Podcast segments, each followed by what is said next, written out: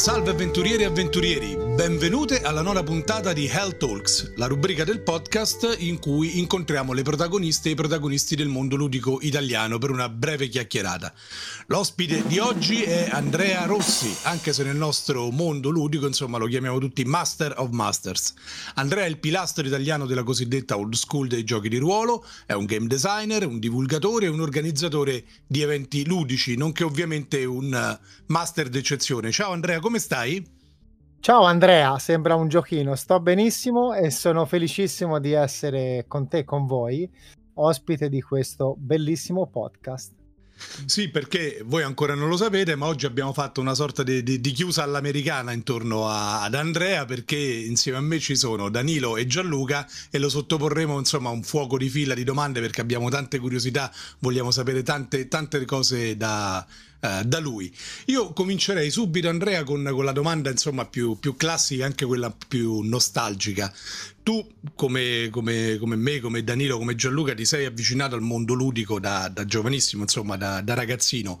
Però in particolare ti ricordi qual è stato proprio il tuo primissimo incontro con il mondo dei libro game, dei giochi di ruolo? Per esempio, hai cominciato con il libro game o con i giochi di ruolo tu? Allora, innanzitutto non sveliamo la mia età, ma è facilmente intuibile perché i miei nickname la riportano. Uh, io ero un assiduo lettore e negli anni, primi anni 80, per leggere uh, andavo in biblioteca. Uh, ero famoso perché c'era una tesserina nella mia Livorno, c'era un'unica biblioteca grande che ti dava una tesserina che io esaurivo tutti i santi mesi perché andavo e leggevo. E allora a volte rimanevo in questa grandissima libreria a leggere pubblica. E una, una, volta fra tutti i titoli io ero un affascinato al tempo di misteri, ero sempre fissato con quelli che erano le vecchie culture, le antichità, tutti i misteri risolti, il triangolo maledetto delle Bermuda, insomma eh, i misteri delle piramidi e incappai in una copertina strana, in un libro che narrava i signori delle tenebre. Eh, Sicché l'ho presi e rimasi abbastanza folgorato. Dissi, cavolo, c'è un libro e si può giocare. Eh, sul, retro, sul retro di copertina, appunto, narrava la dicitura libro game, un libro gioco. E andai a chiederlo in prestito, mi misi a leggerlo e non ti dico che quante volte l'ho giocato, penso di averglielo consumato infinitamente. Proprio all'infinito, all'infinito. È una cosa incredibile. Tant'è vero che dopo averlo giocato una svariata quantità di volte, tornai di nuovo in biblioteca a cercarne altri. E purtroppo c'avevano solo il numero uno. Purtroppo. Quindi si parla di eh, 2018, eh, circa. Sì, come no. Sì, sì, sì. L'inizio del allora, per, tanti mm, eh, scherzando dicono nell'altro millennio, sai, con questa voce empiria come... Sì, ma alla fine... Sì, eh, purtroppo sono tanti anni fa e ne vado fiero, orgoglioso perché il modo con cui ho cominciato e al tempo era uno, se non l'unico, perché la fortuna in una città come Livorno di avere D&D in inglese era quasi impossibile eh, incontrando persone ho sentito narrare che qualcuno aveva un fratello, uno zio che era stato in Inghilterra e quindi lo ha comprato negli Stati Uniti, ma n- non sai mai se è uh, le famose leggende metropolitane, urbane o se, è, o se è realtà. Livorno è una città medio piccola e non esistevano negozi di gioco se non di giocattoli e infatti con l'arrivo della scatola rossa in italiano ricordo e fa, faccio la liaison scusatemi vai, vai. ricordo che entrai in questo negozio e era presentata in maniera fantastica perché era un negozio di uh, giochi strani uh, ho un po' la memoria confusa, ma non mi ricordo se era miniature o, o giochi scatola eh, americani o qualcosa del genere. Poi avevano una stanza sul retro e la stanza era completamente vuota, scaffali intorno vuote e nel mezzo c'era una bacheca in vetro con la scatola rossa che campeggiava lì. E rimasi allo stesso modo del libro game folgorato anche per la scatola rossa. Quindi il tuo primo gioco di ruolo è stato Dungeons and Dragons?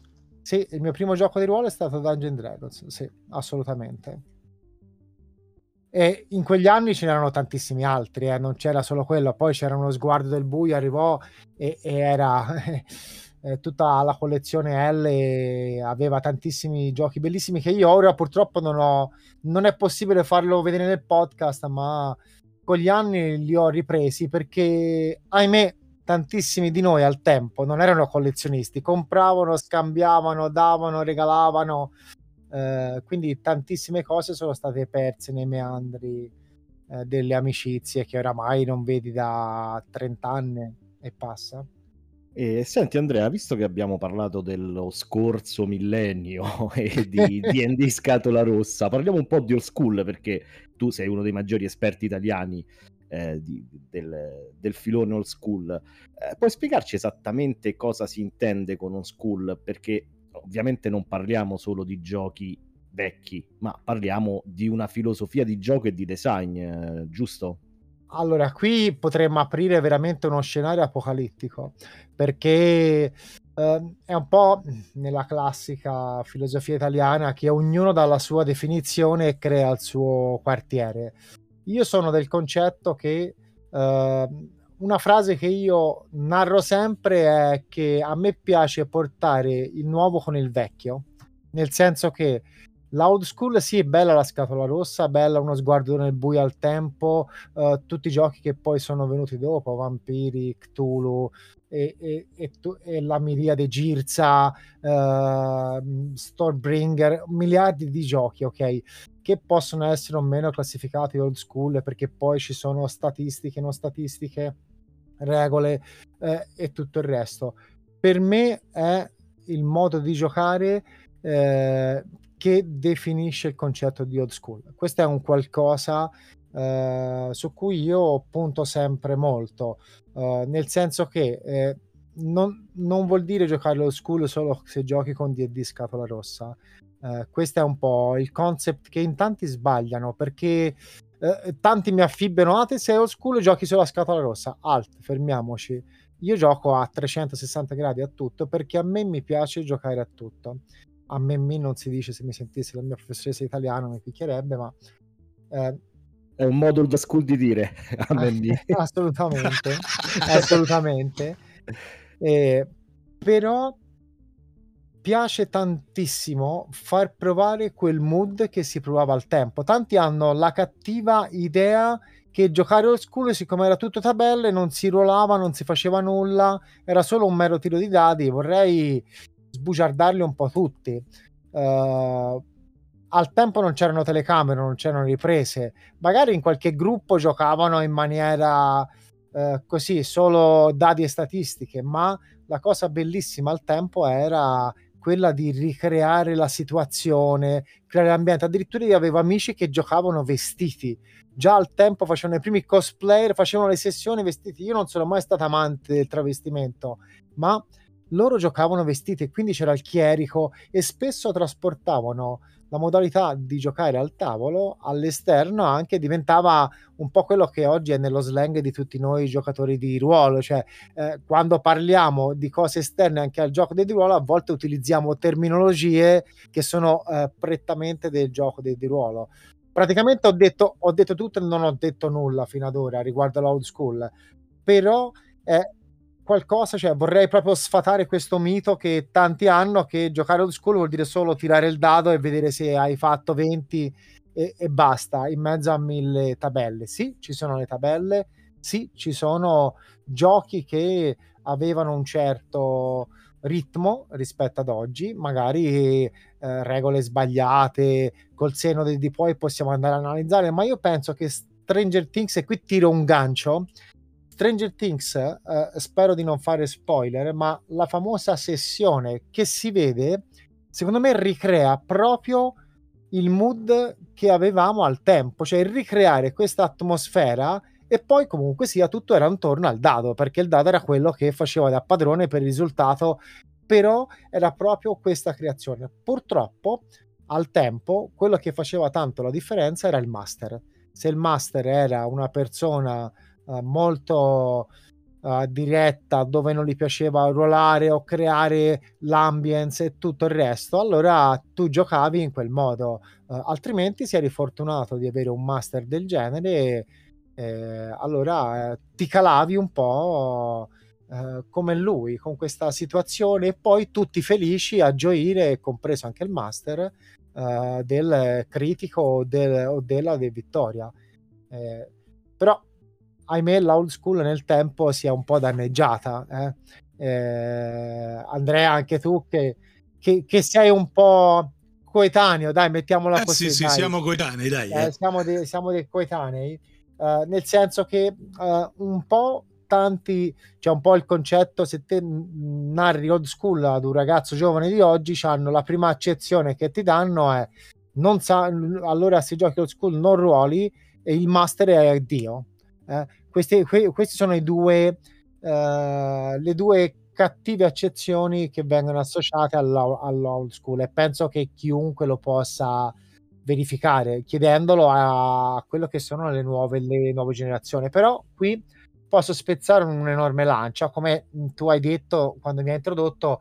Uh, io orga- organizzo e ho organizzato tantissimi eventi di gioco old school e la cosa bellissima era che a questi eventi Uh, più del 70% dei giocatori erano persone che non l'avevano mai provato, venivano al tavolo per provarlo, a volte con preconcetti, e si alzavano estasiati. E tant'è vero che tutti gli anni continuavano a tornare ai vari eventi che venivano fatti in giro. Ho persone che oramai seguono me e gli eventi di old school oramai da dieci anni uh, che ci hanno incontrato per caso in un Luca Games uh, al tempo e che continuano a seguirci tutte le volte che facciamo eventi di quello stampo perché sono rimasti affascinati e prima avevano giocato, non lo so, solo alla tre e mezzo. Ti faccio un esempio. Senti Andrea, ma se tu dovessi dire tre o quattro pilastri, diciamo, che, che qualificano l'old school nel modo di gioco, anche nel modo di design delle avventure, che cosa diresti? Uh, allora, di gioco e avventure qui si apre veramente uno scenario enorme e mi dispiace essere un chiacchierone. No, no, allora, che scherzi. Eh, dal punto di vista del gioco, regole semplici e, imme- e, immediate e infatti è stato ripreso da tantissimi giochi oggi eh, dove non tutto è previsto e questo è fondamentale. Uh, la possibilità, uh, questi spazi aperti ti concede la possibilità di avere delle house rules Infatti Gygax diceva che in ogni casa si gioca un D&D diverso, eh, perché ognuno creava la sua house rules. Eh, e questo era fondamentale. Eh, l'arbitro è chiamato, il master è chiamato arbitro e non master. Eh. Eh, nella scatola rossa c'era il famoso referee eh, sì. e, non, e, non, master. È l'arbitro di gioco. Assolutamente. l'imparzialità e fatto che il master o arbitro non è lì per condannare, eh, ma è lì per far divertire. Questo è un po', secondo me, quello che racchiude un po' quello che è secondo me. Quello il gioco. Per quanto riguarda l'avventura, invece, è leggermente diverso. Eh. Uh, le avventure uh, ci sarebbero, per definire il concetto di old school, ci sarebbero altre mille cose. Scusami se torno indietro, faccio uno step back. Uh, velocità nel creare il personaggio, una creazione di un gioco old school, il personaggio spesso ci metti poco tempo, un po' perché si muore abbastanza facilmente, un po' perché era proprio il concetto, cioè devi metterti a tavolo, giocare poche regole, non c'è bisogno di perdere eh, tanto, tanto tempo a, a creare il personaggio. Uh, e il concetto del tesoro, i punti esperienza, eh, che non vado a dilungarmi poi più di tanto al riguardo.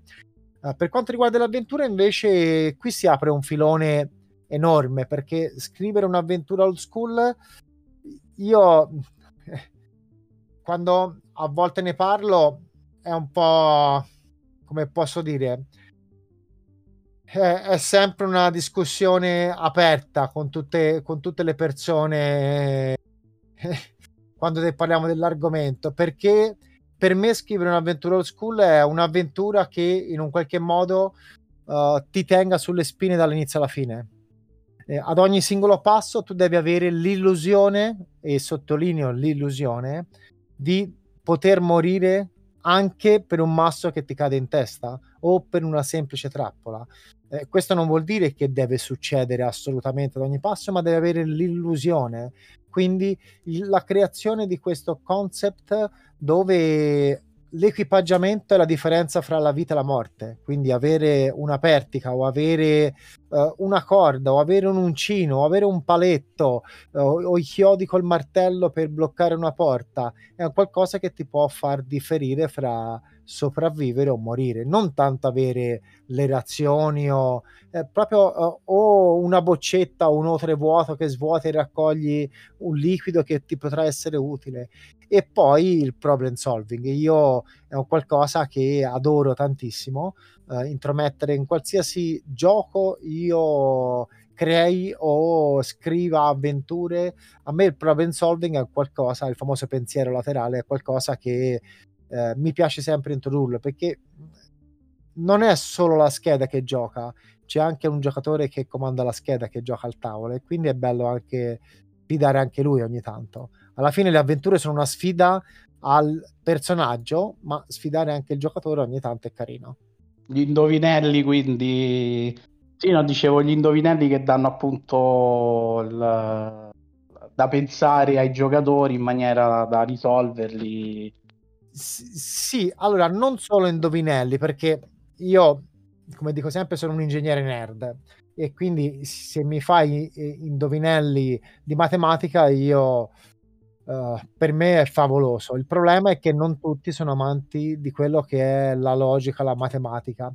Quindi più che indovinelli veri e propri, situazioni uh, dove ti faccio il classico esempio: una immagine in una stanza precedente o più immagini delle stanze precedenti che hanno uh, delle indicazioni che possono essere la quantità di occhi dei mostri presenti. Ora qui sto svelando un trucco di qualcosa, o uh, la quantità delle zampe dei mostri o, o, o altre cose del genere. Magari successivamente ti trovi davanti a uh, un, un, un, portale o qualcosa che si apre con una combinazione e te non hai nulla in mano e qui vedi la differenza fra chi è abituato a giocare old school e chi no.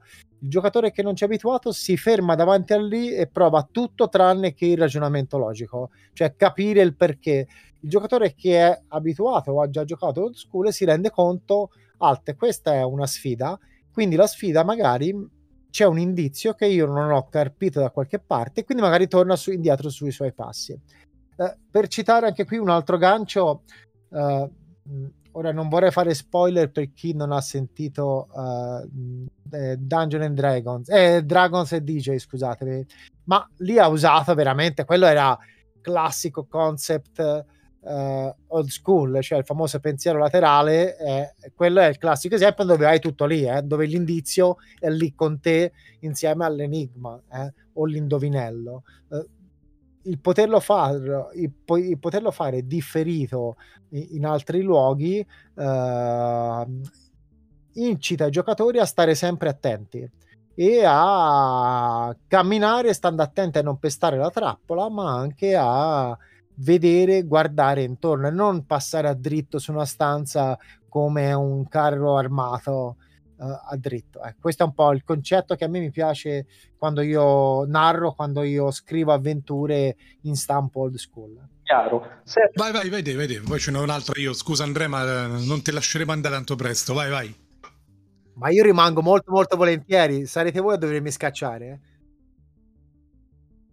Va benissimo. Senti invece Andrea, ma ci puoi raccontare quali progetti hai attualmente, su cosa stai lavorando e magari dirci che cosa è in cantiere in questo fine 2022, inizio 2023? Eh, una piccola citazione, sarò breve, eh, devo srotolare. Eh, allora, mettiamola così, fino a qualche anno fa mi concedevo poco un po' per questioni lavorative, un po' per questione filosofico, mettiamo così, mio personale. Uh, poi, grazie a mio figlio, a uno dei miei tre figli, uh, mi ha fatto ragionare e ho incominciato a mettermi a disposizione più spesso per i vari editori. Questo ha voluto dire che ho dei problemi a stare dietro a tante cose, anche perché eh, ho difficoltà perché quando mi danno carta libera, eh, un po' come Andrea, siamo delle fucine di idee e quindi ci vengano in continuazione idee, fra cui One Page Dungeon è qualcosa che ho tirato fuori a play, ma ne ho avute nel tempo e ne ho in cantiere tantissime. Però di lavori in questo momento, se devo dire, sto scrivendo alcune cose per Need Games, così, non posso dire altro. Uh, sto scrivendo una cosa per un altro collettivo, e anche qui non posso dire altro. Eh, eh, no, niente spoiler. spoiler. Sarò uh, su Twitch. No, non posso ancora dirlo. Mettiamo così. no, Sarò su Twitch uh, su due contenitori. Uh, cercherò con cultura pop. Incominceremo a settembre alcuni dei lavori mettiamolo così, in salsa old school. Eh? Metterò a disposizione le mie idee e anche con Need Games stiamo pensando di uh, fare qualcosa dedicato a, a Old School Essentials. Eh, questo è un po' il concetto. Sì. a Ose, sì. La, perché le persone continuamente, eh, siccome si sta evolvendo molto il gioco, e le persone continuamente chiedono materiale, idee, spiegazioni, concept e quindi forse potrebbe essere una buona occasione di eh, insomma mettermi a disposizione sì, mettermi a, mettermi a, disposizione. Poi ho in cantiere qualcosa con Andrea però mettiamolo così. No è una, è una, promessa. Lo faremo sicuramente. È una promessa questa qua. E, e ci, ci, ci, ci, sono anche tante altre cose però purtroppo sono tante cose che non posso ancora dire. Sto anche scrivendo un podcast mettiamolo così ma è più per raccontare un'avventura che ho dentro di me da tanti anni e mi piacerebbe narrarla e cogliere l'occasione per parlare un po' di quello che è il concept old school, proprio fare una cosa mista. Ho, ho diverse puntate già in script, eh, sto andando avanti a scrivere e quando magari ho raggiunto un certo numero eh, decido di metterlo giù in voce, mettiamolo così. Eh. Eh, di passare alla parte finale. Eh, com- come capirete, anche quando mi hai presentato, sono uno che non mi riesce a stare fermo. non, non, sono uno a, a, con Andrea quando abbiamo giocato una settimana fa raccontavo che io sono come il Tetris eh, se, ho un, se, ho delle ore libere ho, ho, bisogno di fare, di fare, qualcosa e riempirle con qualcosa e quindi eh, ultimamente guardo quasi, molto poco la televisione se non eventi rari. Per il resto lavoro, scrivo, leggo o gioco. Eh, alterno tutte, tu, tu, tutte queste cose in maniera... Ora sembrerebbe tanto alla fine decidere, ma non hai detto nulla. Eh sì, non posso ancora dire nulla. Però... I maledetti embarghi. Però a, a, autunno 2022 usciranno tante cose. In più, uh, come avete visto, eh, ho collaborato con Hasbro eh, per quanto riguarda HeroQuest. Eh, eh, continuerò anche a Lucca eh, per quanto riguarda HeroQuest e mettiamo così, magari nel 2023 qualcosa vedremo, dai. Eh... no, no. E comunque, visto che hai detto che vuoi metterti a disposizione e cerchi sempre ogni ora libera, noi se avrai qualche ora libera sappi che potremmo chiamarti anche per qualcosa che non è solo il Talks allora. Eh, ma, eh, a me mi invita a nozze, l'unica cosa è che parli con un curioso, cioè io sono un curioso all'ennesima potenza. Tu mi, mi, hai detto qualcosa fin quando non mi dici, io ti martellerò, eh? sappilo. cioè, ti martellerò. Ma infatti a, ehm, a, tutti i miei amici gli dico sempre: non ditemi poi, poi, ti dico qualcosa, no, perché è la peggior cosa da dirmi, perché veramente allora, mi, fate, mi, fate, stare male. Te la diciamo a microfoni spenti, perché non siamo così no, cattivi, sì, sì, sì. però non spoileriamo durante le Assolutamente, assolutamente, ma in, qua, quando i miei amici mi, mi, vogliono fare uno scherzo mi fanno, cose, mi fanno cose del genere. Poi ti devo dire una cosa e poi non mi dicono nulla. Io vado in completa paranoia, perché proprio Andrea, bisogno... a proposito, sai che... sì, ma cosa diciamo poi. Ora, io non so, eh, a volte dico, non so se vi ricordate, voi giovani, vi ricordate il film Cortocircuito? Il famoso sì, necessito ovvio, input, sì, necessito no. input. Ecco, necessito per me, se te mi dici qualcosa del genere, io sono come lui. Necessito input, necessito input, ho bisogno che tu mi dia informazioni. Te le, eh. te le, diamo, te le diamo fra un pochino, appena spegniamo bene, i microfoni. Va bene, va bene, devi, però... devi, devi, leggere un altro poco, dai, non okay, siamo così cattivi. Ma mi fa piacere perché io amo tantissime le sfide, penso come si sia capito.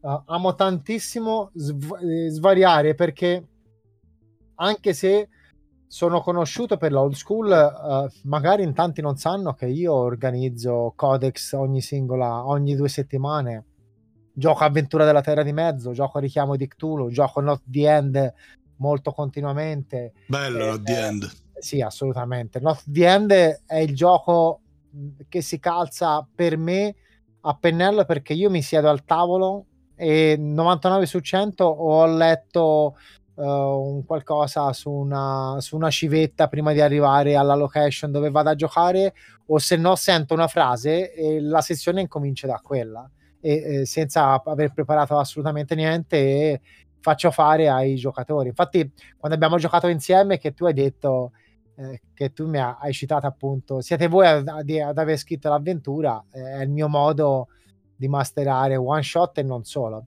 E ho, ho una, una, volta, tanto oramai lo posso dire perché è, è terminata la campagna qualche anno fa ho giocato con dei ragazzi giovani alla quinta e mi chiesero di giocare un'avventura old school e io ho preso un bel modulo vecchio e incominciai a narrargli questa avventura. Me la portavo sempre dietro, ogni tanto l'aprivo e fra questi giocatori c'era anche mio figlio. Una volta arriva a casa e mi fa babbo, lo so, vero, te non stai giocando quell'avventura, te la stai inventando tutta. E ho fatto sì, ma mi raccomando non dirgli nulla.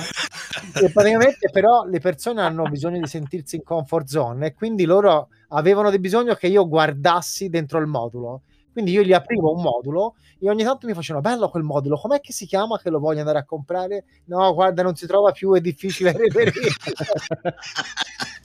Si chiama Te lo dico dopo. Sì, dopo, bravo, si chiama Te lo, te, te, te lo dico dopo. Prima stavi parlando sia del fatto che ti capita uh, ne, negli eventi che organizzi di giocare con giocatori alle prime armi e giocatori giovani e poi penso anche al successo che ha avuto all'ultimo play Modena, uh, il, il, One Page Dungeon, il contest, no? Secondo te c'è un, un motivo, se c'è ovviamente, che, che, per il quale la old school sta tornando uh, fortemente di moda, specialmente in questi ultimi ultimi, in questi ultimi anni e soprattutto pure l'esplosione di creatività che c'è in, in questo che è decisamente poco old in realtà è molto new perché io vedo una, gran, vedo una fortissima creatività ma lo sai che ti dico non solo dal punto di vista del game design ma io rimango colpito dalla qualità del graphic design di alcuni prodotti che mi lascia a bocca aperta e che secondo me è superiore anche ai prodotti AAA blasonati con i grandissimi illustratori super famosi. Poi esce fuori che ne so Tomb Robbers of the Crystal Frontier e resto a bocca aperta per la qualità del graphic design. Tu che ne pensi? Eh, anche qui servirebbero una decina di puntate per parlare del perché. Mettiamo così quello che la mia opinione è che siamo in una sorta di sinusoide. Uh, è un qualcosa, uh, a me spesso sembra di ripercorrere qualcosa che c'era 20-30 anni fa. In un, in un, momento di forte spinta uh, creativa, la massa giocava e quindi c'erano più persone che volevano provare a creare del qualcosa e aumentando eh, da buon ingegnere aumentando la probabilità cioè, cioè, certo. i numeri c'è la probabilità che qualche creativo eh, un po' più particolare eh, inventi nuove grafiche te appunto citavi quello ma anche Mark Borg ha stabilito per quanto riguarda lo school ha, sta- ha stabilito un nuovo livello eh, eh, quando magari si pensava prima, non so, Troika che avesse sbaragliato con i suoi colori, poi è arrivato Mork Borg e poi ne esce un altro e poi ne esce un altro ancora, è un continuo, proprio perché aumentando la massa critica di creatori e giocatori aumentano anche le probabilità che le persone eh, abbiano più creatività. Tengo a precisare una cosa, prima però forse chi creava i giochi uh, i game designer uh, praticamente magari avevano poco concept di grafica e erano più legati. Oggi spesso capita il contrario, magari c'è qualche fumettista o c'è qualche disegnatore che magari è un amante del GDR e un game designer in erba e quindi co- cioè, cosa fa? Spinge di più sulla sua uh, comfort zone, che è la parte grafica, tirando fuori delle cose incredibili e poi unendoci del game design molto semplice. L'old school, come dicevo prima, ha un concept di regole molto semplice, quindi trovare una giusta quadratura spesso è una questione di playtest, di esperienza e di far revisionare le idee bislacche che ogni tanto qualcuno ha con la old school a qualcuno che magari ti può dare i giusti aggiustamenti. Uh, e, poi il successo è, è, quasi ora passami la parola al successo. La, la, qualità del prodotto è quasi automatica. Uh, questo è il concetto. Uh, quindi non solo i, i, i, diversamente giovani scrivono old school ma anche i giovani veri si stanno proprio gettando su questa Uh, su, su, questa branca. Eh. Io, infatti, quando a volte uh, discuto con l'ospite che avete avuto precedentemente, con Mauro, che lui fa un concept di anni dove l'old school ha una certa età, poi lui introduce la middle school, la new school e tutti i vari. Io non la collocherei a livello temporale il concetto di old school. Io farei più un qualcosa di mindset, eh? Un qualcosa che non è solo negli anni 80 nella scatola rossa o, o, o, nei giochi del tempo, ma anche un qualcosa nei giochi di oggi e, e quindi eh, è più un qualcosa che sottostà ad alcune regole. Eh, e questo vuol dire che chiunque può scrivere old school, non bisogna avere solo eh, maggiore di 30 anni, ma anche un ragazzo in erba può scrivere qualcosa del genere. Ce ne sono tantissimi, guarda, soprattutto mh, all'estero, ma anche in Italia c'è questa spinta creativa.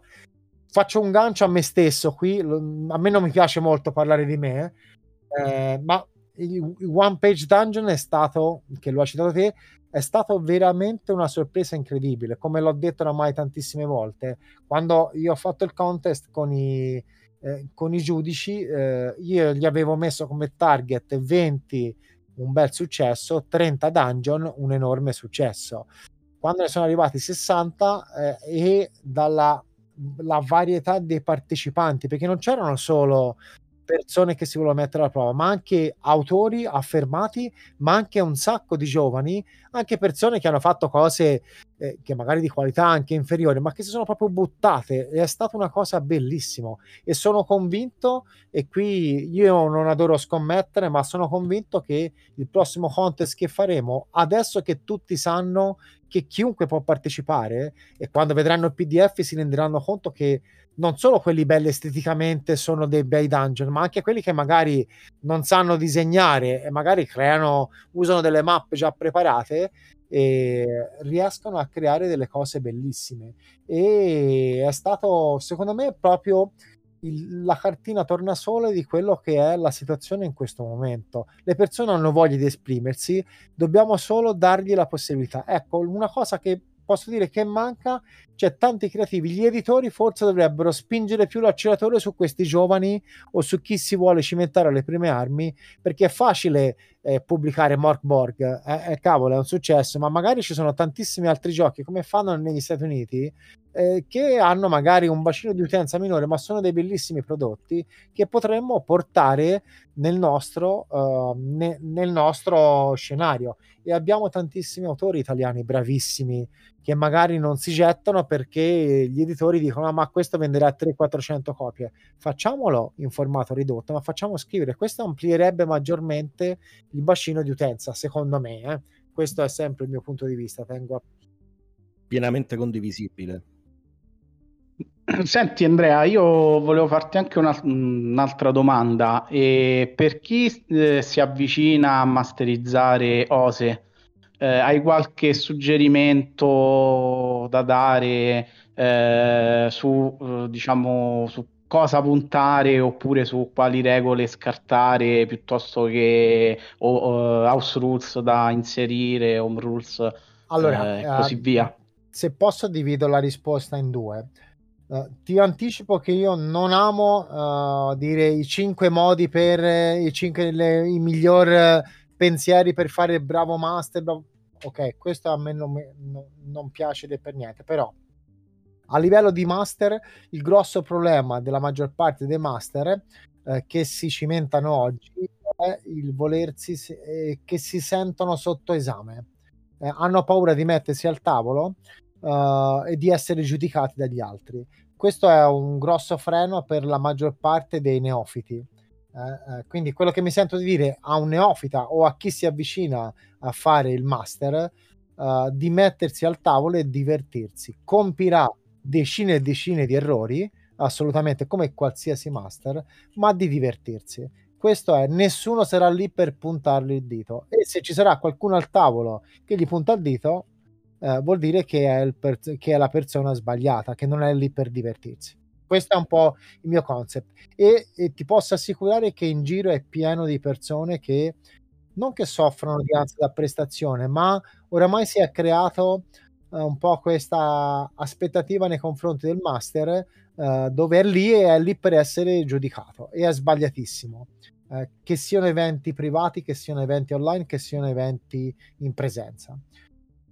Per Ose, uh, io dico sempre, se ti avvicini a un gioco di ruolo eh, non puoi pensare di cambiarlo, perché chi lo ha scritto ha comunque sia valutato alcune cose. Quindi se ti avvicini dal neofita, usa quello come è stato scritto. Quando poi hai acquisito dimestichezza con le regole, allora puoi piegare qualche regola e cambiarla.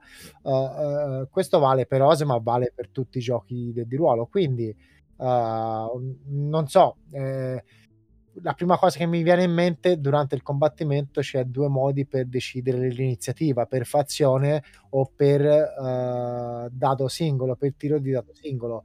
L'iniziativa per fazione introduce le meccaniche di uh, l'arma a due mani la più lenta, eh, incantesimi a distanza, scusami, distanza, incantesimi, corpo a corpo, allora è meglio andare con il tiro di dado e è più facile, è un pochino più lento, ma almeno è più meccanico e diventa più facile. Questa è una cosa.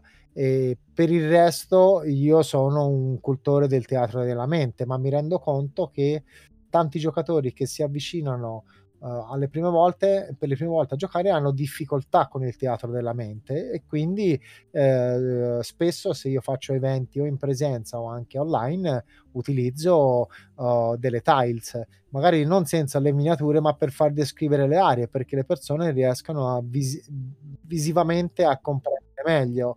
Uh, magari esistono un sacco di set di dungeon componibili o insomma qualcosa che aiuti a far entrare nella comfort zone che si metta al tavolo perché se giochi fra amici eh, conosci le persone che hai al tavolo. Se giochi ad un evento pubblico non sai chi avrai di fronte devi cercare di far divertire tutti allo stesso modo. E, e in questo modo eh, tracci una linea è come se tu tracciassi aiutassi a tracciare una linea equipollente per tutti è logico, se te mi chiedi Andrea come vuoi giocare, teatro della mente, eh, assolutamente tutta la vita, eh, però sono io, eh, cioè quelli che si divertono a giocare con le miniature, assolutamente, e a muovere le miniature, a guardare la linea di vista in base a come sono posizionate, eh, ma no, non sono uno fermo sulle mie posizioni, diciamo, gioco con tutto io.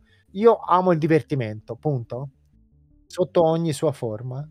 Che è, diciamo, alla fine alla base del nostro hobby, il divertimento. Se non ci divertiamo, cosa Bravo, giochiamo a fare? Però non è per tutti così, purtroppo. Perché poi... Lo stavo per dire anch'io questa cosa, sì. Purtroppo, no. Allora, io non ti posso dire, sarei troppo superbo a dirti negli Stati Uniti non è così, in Italia... Allora, in Italia, dove io ho maggiore esperienza, eh, quello che mi sono accorto è che le persone tendono a crearsi queste, que, queste aree, eh, queste aree dove io mi creo la mia area dove uh, si gioca per forza bene se si fa con le miniature, si gioca per forza bene se si fa col teatro della mente, si gioca per forza... Assolutamente no. Uh, cioè, c- cerchiamo di essere flessibili e, e cioè, le, le, posizioni fisse. Cioè, e ve lo dice uno eh, che è conosciuto per la old school, quindi dice: Ma come? Ma te giochi eh, gioca, anche con le, gioca anche con le miniature. E perché no? Assolutamente no, perché magari in quella situazione mi piace giocare con le, con le, con le miniature o, o, o, insomma o per scene perché puoi giocare anche a scene senza bisogno di avere stanze collegate fra di loro. Per esempio, io gioco a Codex, quando scrivo per Codex scrivo spesso a scene con clock, eh, che è un concetto nuovo introdotto da, Blaze, da, Blaze, da Blaze in the Dark e poi dopo riportato da altri. Perché no? Assolutamente fa, ma quello non è old school. Che mi interessa? Quello, quello lì è divertimento. Quello lì è divertimento. Però mi diverto. È divertimento. cioè, esatto. io forse sarà che sono pieno di passione. Eh? Quella è una cosa. Io faccio le cose con una passione incredibile. Anche quando scrivo o, devo creare a livello autoriale qualcosa, se non ho la passione che mi arde in quel momento, provo una difficoltà enorme. Proprio perché eh, è qualcosa che, ora qui dico qualcosa di filosofico che non si addice a me, che mi esce dal cuore, eh, è qualcosa che mi viene naturale. Eh proprio perché mi, mi arde questa, questa, questa passione. Quindi perché uno che ha passione si deve arroccare su delle posizioni e dire questo è meglio di quello, questo... Ma infatti tutte le polemiche, io penso che non mi, che non mi, avate, che non mi abbiate mai visto in nessuna polemica, proprio perché non, non, mi piace perché ho proprio idee completamente diverse, avulse da tutti i concept di polemica che ci sono in giro. Ora c'è stato, come ho detto, l'ultima per Stranger Things e, e, e così via. Ma eh, ragazzi, eh, quello è il fatto. Prima è stato santificato Eddie e poi dopo, eh, cioè, veramente, ragazzi, ma non siete mai contenti? E poi il grognar che dice, eh, ma ai miei tempi, ma ai, tu- ai tuoi tempi, ai tuoi tempi, cioè se non ti evolvi Uh, io mi sono evoluto, tu ti sei evoluto, chiunque di noi si è evoluto. Uh, è logico, se io fossi rimasto al giocatore del, dell'85, sarei stato insomma un po'. Un, un dodicenne, un eh, purtroppo non, no, nell'85 non c'avevo 12 anni, però insomma, c'avevo qualche da, eh, sì, un po' di più, non più. Quindi perché dobbiamo evolverci, dobbiamo imparare. Io ecco, una cosa che io dico sempre è che io eh, eh, che infatti a volte qualcuno quando a volte tengo qualche lezione eh, io dico sempre che io voglio imparare. Fa, ma come imparare? Fa, perché si impara anche alla tua età. E perché? scusami c'è scritto che si impara solo da 19 a 25 anni? Io voglio imparare io come ho detto prima sono un cortocircuito. Eh, eh, io voglio imparare cioè voglio imparare nuovi modi continuamente proprio perché mi voglio evolvere eh, perché voglio andare avanti, proprio perché voglio fare il nuovo con il vecchio, ma se non ti evolvi non puoi fare niente di nuovo, ri- cioè continui a rifare il vecchio, no? Al massimo fai il vecchio con il, un po' sì. meno vecchio, però non lo puoi fare col nuovo se non ti evolvi. Bravo. Anche perché effettivamente il nostro, cioè in questo mondo dei giochi si sta evolvendo parecchio, effettivamente, anche molto velocemente. Tantissimo. Con Not the End pure è stato effettivamente, ha portato un, un bel cambio secondo me. Assolutamente, ha dato, eh, come ogni gioco, ha creato una sorta di... ha innalzato il livello. Eh, eh, c'è stato nei primi anni 2000, c'è stato per i famosi PBTA, c'è stato per... Cioè, ogni, ogni nuovo gioco ha alzato il livello. Ti faccio un esempio stupidissimo. Ose, seppur un gioco vecchio, ok? Perché è un gioco vecchio, eh, è una ripresa di un gioco vecchio, ha cambiato il concept di come devono essere impaginate le regole. È un qualcosa che ha istradato tantissimi altri. E, eh, io una cosa che io amo di Ose è che te apri il manuale e quando te lo apri nelle due pagine che ti hai di fronte hai tutta la regola che te hai aperto in quel momento spiegata. Non c'è bisogno di girare la pagina dopo la pagina prima. Ce l'hai, ce l'hai, ce l'hai, cioè, ce l'hai te hai tutta lì. La classe che sia la regola per le avventure. E questo è un qualcosa che ha dato il là anche per i giochi dopo. Non vuol dire che quello è il meglio. Ha creato un nuovo standard, come Mark Borg ha creato lo standard per la qualità grafica con queste paginate enorme con sette righe scritte e poi solo immagine, perché Mark Borg spesso è così, eh? cioè sono tante pa- eh, sì, sì. Io sono convinto se qualcuno lo avesse detto un anno prima l'avrebbero detto te sei un pazzo a scrivere un gioco di, di ruolo così, ma perché eh, il mondo del gioco del ruolo, come l'editoria, come qualsiasi settore, è in continua evoluzione e va incontro a quelli che sono i gusti. Ecco perché ora sembra poi di tirare sempre perché Fabula Ultima sta andando tantissimo perché c'è tantissimi amanti dei, dei manga che giocano anche, anche di ruolo e quindi sono affascinati da questo sistema. Ma se usciva un altro, Not the End è un altro che è andato tantissimo perché oltre ad aver alzato l'asticella è anche un gioco dove ha spinto molto sopra la narrazione. Se te metti un master alle prime armi a giocare a Not the End, potrebbe essere in difficoltà perché potrebbe avere difficoltà a narrare, ma qualsiasi master che ha narrato più di una sessione eh, comincia ad apprezzare la meccanica perché ti dà questa libertà di creazione abbastanza al volo. È anche vero che ci sono dei master che non vogliono creare sul momento e hanno bisogno di prepararsi completamente tutto. Questo non vuol dire che sono dei cattivi master o uh, è brutto il modo di, di, giocare, assolutamente. Questo per ritornare a quello a quanto detto, a quanto detto prima. È solo un modo diverso. Quindi lasciamo spazio al divertimento e lasciamo le critiche a chi ha tempo da perdere. Eh? Eh, critiche inutili, eh? le critiche inutili eh, a chi ha tempo da perdere. Le critiche sono sempre valide, le critiche inutili solo tanto per lasciamole a chi ha tempo da perdere, ignoriamole, perché tanto se no portano, eh, ci, ci, portano a qualcosa che c'è stato nei primi anni 2000 e, e direi che eh, vorremmo evitare eh, quello che è successo nei primi anni 2000 fra The Forge e tutto il resto, no? A che ti riferisci? Ai forgiti, alle discussioni fra la 3 e mezzo, cosa era meglio, cosa non era meglio. Ah, ok, sì, sì, no, quello a me mi è arrivata eh. solo l'eco perché ma nemmeno noi ci siamo mai interessati. Nemmeno io, però purtroppo mm. avevo amici che giocavano a 3 e mezzo. Che stavano dentro a sta cosa. Eh. E era erano cose che hanno un po' rovinato l'ambiente. Poi io dico sempre, non ci scordiamo che non siamo 10 milioni di italiani che giochiamo ai giochi di ruolo, siamo 15.000, 20.000 eh, saltuari.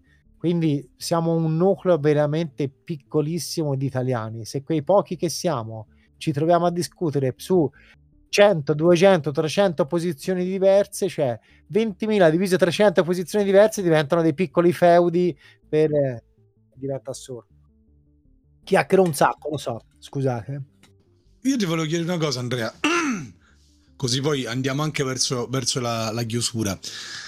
Nelle, nelle esperienze, insomma, che hai fatto da tanti anni e soprattutto di tanti tavoli e tante cose, sicuramente ne avrei viste di tutti i, i colori c'è un aneddoto particolarmente esilarante, una cosa che, eh, che se ci ripensi ancora adesso ti viene, ti viene, da ridere, una situazione a un tavolo di gioco, un, una cosa particolarmente folle che è capitata, che ti ha sorpreso o che ha sorpreso i tuoi giocatori? Se posso dirne due? Sì, certo. Allora, non è un aneddoto esilarante, ma è un qualcosa che mi ha affascinato incredibilmente. Io avevo un ragazzo eh, autistico uh, un tredicenne, mh, mm, quando uscì mh, uh, l'ultima torcia, uh, facevo delle sessioni dal vivo in un negozio a Livorno e avevo una famiglia che veniva da Spezia per giocare all'ultima torcia e io tutte le volte che venivo ero l'uomo più felice del mondo.